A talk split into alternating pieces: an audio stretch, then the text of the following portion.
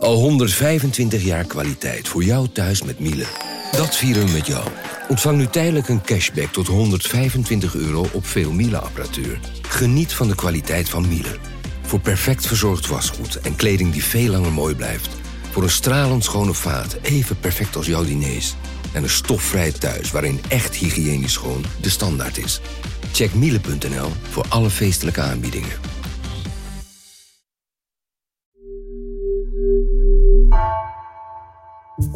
Vanaf de redactie van NRC het verhaal van vandaag. Mijn naam is Floor Boon.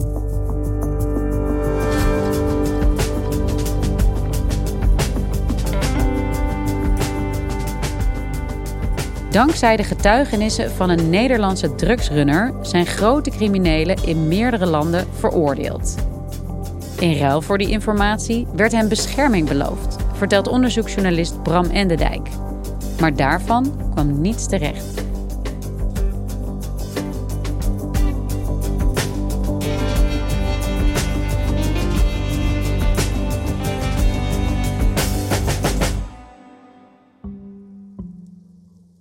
Ongeveer anderhalf jaar geleden zat ik in de auto ergens in een Europees land dat we niet kunnen noemen.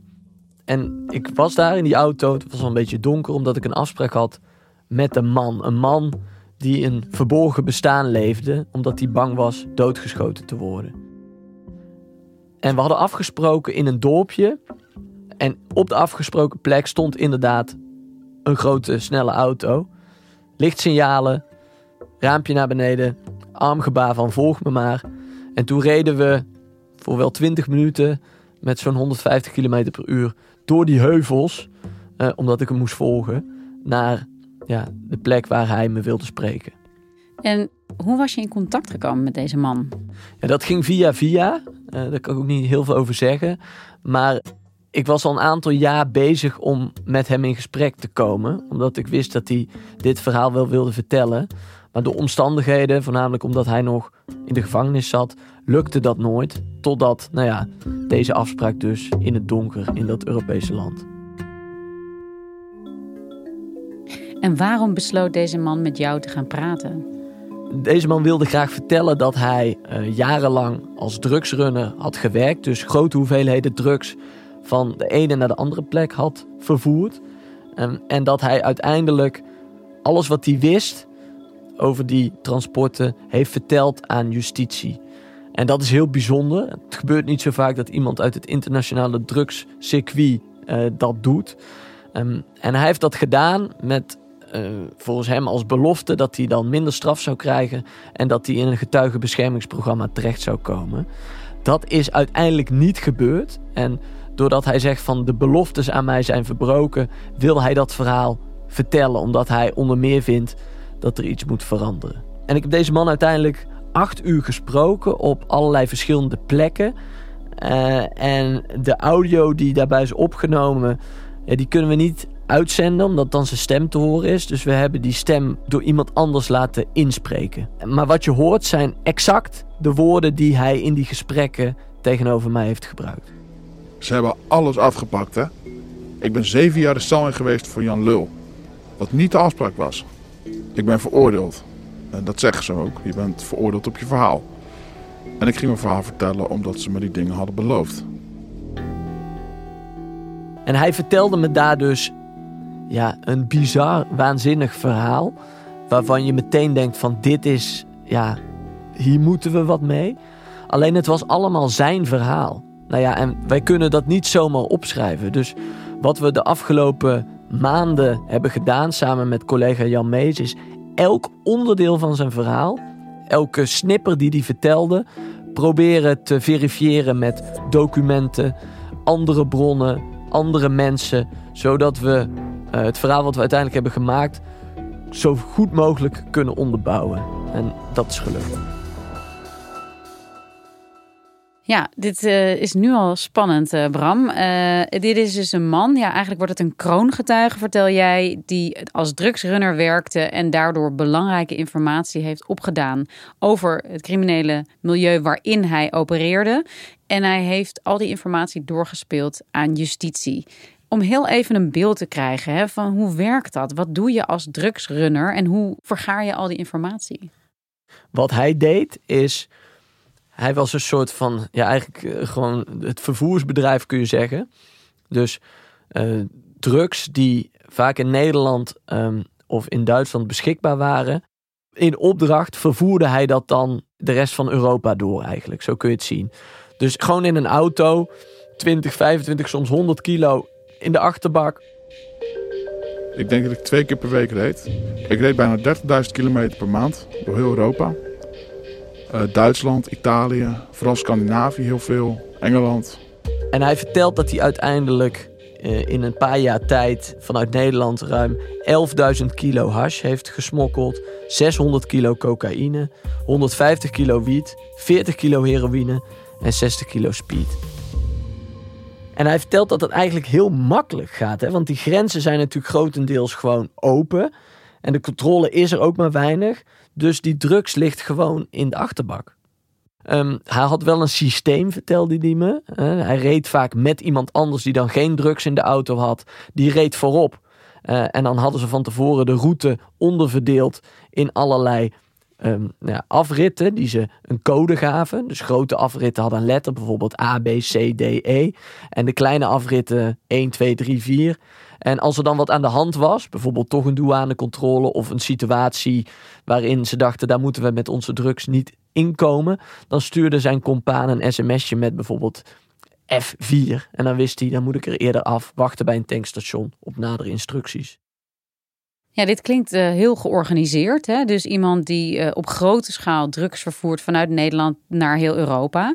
Ja. Um, ja, is dit normaal? Gebeurt dit ook zo op zulke grote schaal in Nederland? Ja, het simpele antwoord is ja. Een belangrijk onderdeel van ja, de Nederlandse drugseconomie, om het zo maar te noemen, is de export van drugs. Hè, want dat gaat via Nederland vaak heel Europa door. Dus dit gebeurt op grote schaal. Dit gebeurt elke dag. Dit gebeurt in nou, hele grote hoeveelheden. En deze man, met wie jij dus uitgebreid hebt gesproken over wat hij allemaal heeft gedaan, heeft hij jou ook verteld hoe hij in deze wereld is beland? Hij vertelt dat hij op een gegeven moment in de schulden is terechtgekomen. Uh, omdat een bedrijf uh, van een familielid failliet aan het gaan was. Toen hebben ze geld geleend van een vastgoedhandelaar die ze kenden. Eh, ja, dus ik had een ton geleend. En op een gegeven moment zijn wij door omstandigheden en ja, vooral met de financiële crisis en zo, ja, zijn wij failliet gegaan. En dat geld hebben ze niet kunnen terugbetalen. En volgens deze man werd de oplossing dan ook meteen gepresenteerd met enige dwang, zoals je kan voorstellen. Namelijk dat hij die schuld dan maar op een andere manier moest inlossen. Door het doen van verschillende ritjes uh, met drugs achter in zijn auto. En dat geld moest ik natuurlijk terugbetalen. En toen heeft hij tegen mij gezegd: Ja, ik ken wat mensen en daar kun je wat voor gaan klussen en zo. Nou, en ja, die hebben me toen laten klussen. Ja, oftewel laten rijden met, met zooi in de auto. Hij kreeg ongeveer 5000 euro per ritje, vertelt hij. Uh, maar hij vertelt ook, ja, eh, ik veranderde er ook door. Hè. Ik, ik vond het ook wel spannend. Ik ben al mijn hele leven eigenlijk een adrenaline zoeker geweest. Um, ik ging, hield ook wel van het leventje, die cash. Uh, bankbiljetten in mijn handen. Dat je elk moment een sirene het einde van het avontuur kan betekenen. Ja, je denkt dan ook ineens van, joh, ik ben ook zo stoer en uh, ja, je gaat meedoen. Dus ja, daar ben ik dan blijkbaar toch gevoelig voor. Hij vertelt ook van ja, ik was er ook wel goed in. Hè? Ik, ik ben groot en sterk, maar hij heeft ook, dat merkte ik ook toen ik hem sprak, hij heeft ook een soort ontwapenende charme. Dus hij wordt ook een beetje dat leven ingezogen, eigenlijk. Het klinkt uh, ook een beetje als een bijna filmisch beeld. Wanneer komt deze man erachter dat het niet alleen maar mooi en leuk is allemaal? Is er, komt er een soort omslagpunt? Ja, hij ziet natuurlijk ook dat die wereld niet alleen maar inderdaad uh, de spanning is, maar dat er soms ook nou ja, geweld bij komt kijken. Daar krijgt hij het een en ander van mee. Uh, hij zegt dat voor hem ook een belangrijk punt is dat hij op een gegeven moment wapens zou moeten gaan vervoeren, wat hij, nou ja, gewoon, wat, dat hij echt niet wil. Dus ja, op een gegeven moment denk je van, nou daar wil ik echt niks mee te maken hebben. Drugs is één ding, maar zodra je geweld gaat plegen, een mensensmokkel en uh, een, een eigenlijk vrouwensmokkel, ja, dan denk je van ja, not my thing. En hij merkt ook aan zichzelf, wat ik net al vertelde, dat hij een beetje verandert. Um, en hij staat zichzelf soms ook een beetje tegen. Ah, je, je, wordt langzaamaan een van hen. En ja, vooral de manier waarop ik mijn vrouw behandelde, de respect naar mijn vrouw nam toen heel erg af. Ik, ik ging als een gekste te vreemd gaan. Ik had er een vriendinnetje naast. Ik deed echt gewoon alsof ik elke Capone was. Hij zegt, ik ging heel erg op mensen in die criminele wereld lijken. Uh, en soms walgde ik eigenlijk van mezelf. Ik, uh, ik kon niet meer in de spiegel kijken. Steeds meer komt bij hem het gevoel van, ik moet hiermee stoppen en ik wil eruit. Ja, hij wil eruit. Uh, dat zal vast niet makkelijk zijn als je eenmaal zo diep daar ook in zit. Ja. Um, hoe gaat dat uiteindelijk? Uiteindelijk besluit hij dat te doen nadat hij wordt gearresteerd. Dus hij zit op de boot van Zweden naar Finland. Een van de vele ritjes die hij heeft gemaakt. En hij speelt dan al met het idee van ik wil dit niet meer. Maar je kan niet zomaar stoppen, hè, want dan zetten ze je nog meer onder druk. Uh, en uh, op een gegeven moment heeft hij nog 20 kilo drugs in zijn auto. Die moet hij ergens in Finland afleveren. En hij, ze hebben hem verteld dat hij moet zijn bij een auto met drie cola blikjes op het dashboard. En daar draagt hij de drugs over zoals dat is afgesproken. Maar het wordt zijn laatste rit, want de politie uh, is op een of andere manier op de hoogte van zijn overtocht, zullen we zeggen, van Zweden naar Finland. En ze arresteren hem en ze vinden uiteindelijk ook de drugs die hij heeft afgeleverd.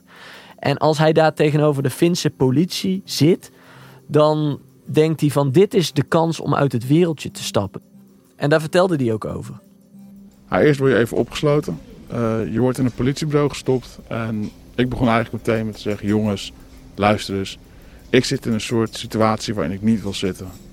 Uh, wat kunnen jullie voor mij betekenen en wat kan ik voor jullie betekenen? Dus hij vertelt ze dan alles wat hij weet. Hij vertelt namen van grote drugscriminelen die hij kent, locaties, loodsen. Um, en hij zegt dat in ruil daarvoor hem is toegezegd door het Finse justitie dat hij uh, maar een jaar zou hoeven zitten. En dat hij een, de getuigenbescherming zou terechtkomen. Dat hij ergens in een land ver weg een nieuw leven zou kunnen opbouwen. En eh, omdat het zo bijzonder is dat hij dat doet, hè, dat gebeurt niet zo vaak, komen er ook allerlei uh, officials van andere landen, hè, opsporingsinstanties, naar Finland toe om met hem te praten. Hij krijgt uiteindelijk 13 jaar cel in Finland. Maar omdat hij nog nooit in Finland is veroordeeld, hoeft hij daar maar de helft van uit te zitten, dus 6,5 jaar. Dus hij voldoet aan zijn verplichting, of in ieder geval zijn belofte dat hij al die informatie aan justitie levert. Ja, en hij vertelt ons dus eh, dat hem is beloofd dat hij dan een, mildere straf zou krijgen en dat hij in een getuigenbeschermingsprogramma terecht zou komen. Nou, hij zit dan een tijdje in de cel in Finland. Um, en wacht eigenlijk op het moment dat hij dan naar dat buitenland gaat. En nou ja, wat hem is beloofd dat hem dat ook toekomt.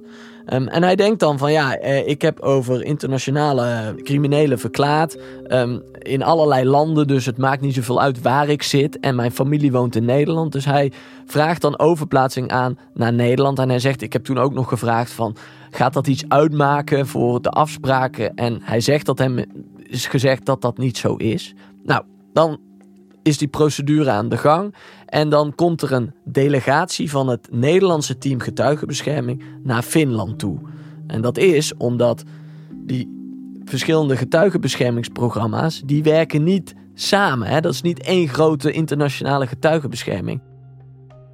Die afspraak is in een luxe appartement in Helsinki, waar dus Nederlanders zijn die met deze drugsrunner in gesprek gaan. En die stellen hem dan voor: je kan bij ons in Nederland het restant van je straf, je hele straf uitzitten, um, in volledige isolatie in de PI van Vught. En dan zegt hij van ja, maar dat wil ik niet, want met mij zijn andere afspraken gemaakt.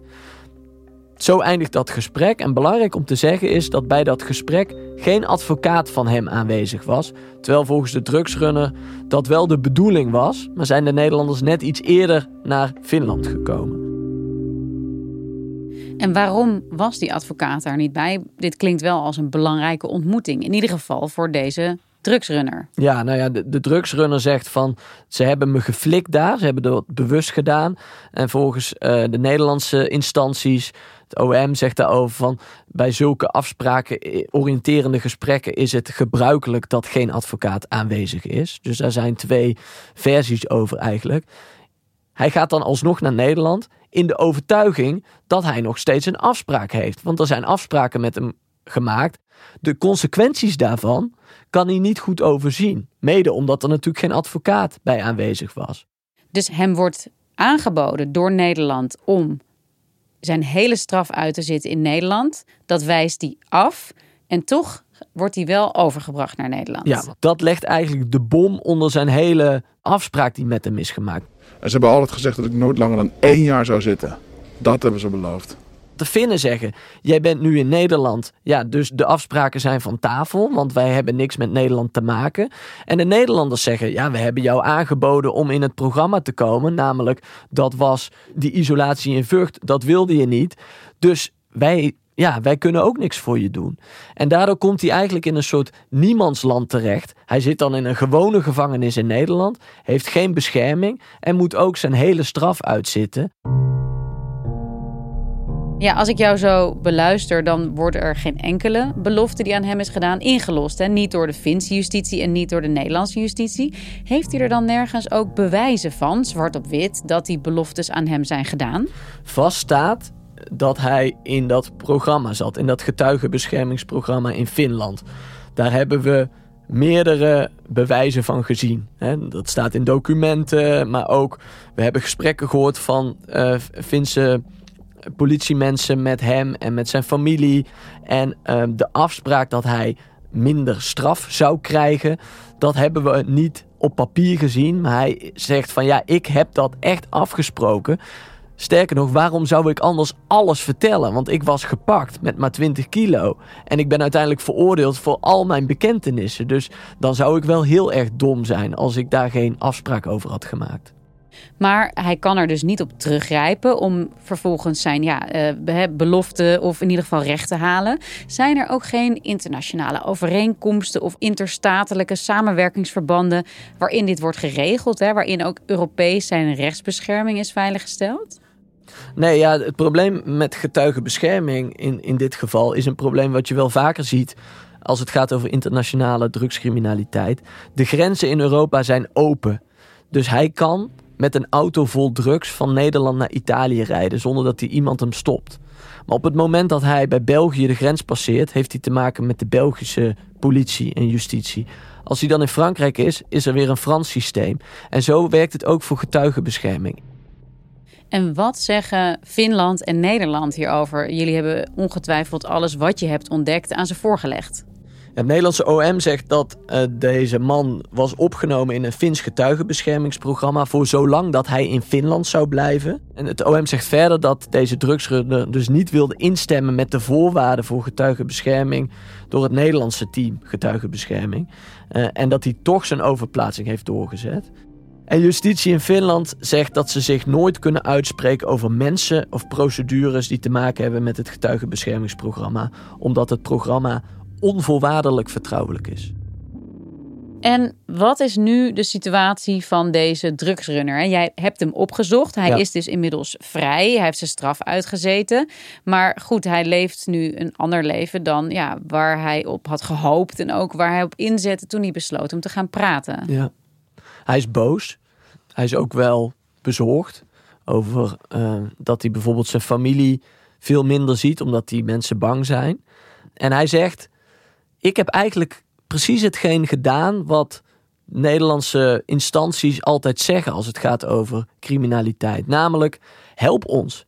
Help ons om die georganiseerde misdaad te bestrijden. Vertel wat je weet. Stap naar voren. We hebben goede regelingen hè, om je te helpen uh, te beschermen tegen die criminele wereld.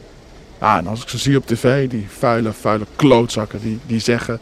je moet iets terug doen tegen drugs en zo en bladibladibla hebben... en moeten getuigen nodig en kroongetuigen hebben we nodig... dan, ah, dan heb ik zin om die tv echt dwars door de woonkamer heen te slingeren.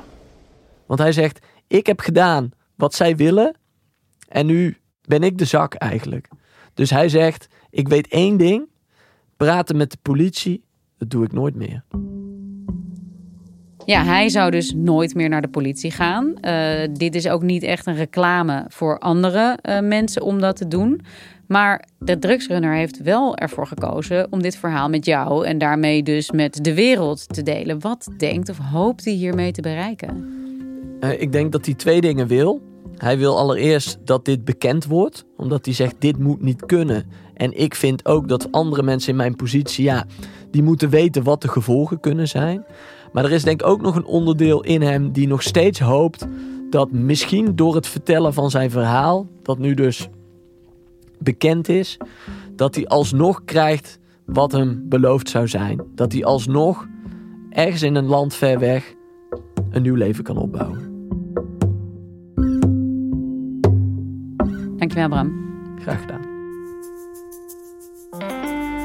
Je luisterde naar vandaag, een podcast van NRC. Eén verhaal, elke dag. Deze aflevering werd gemaakt door Tessa Kolen, Ellen van den Berg, Lis Doutsenberg en Jeppe van Kesteren.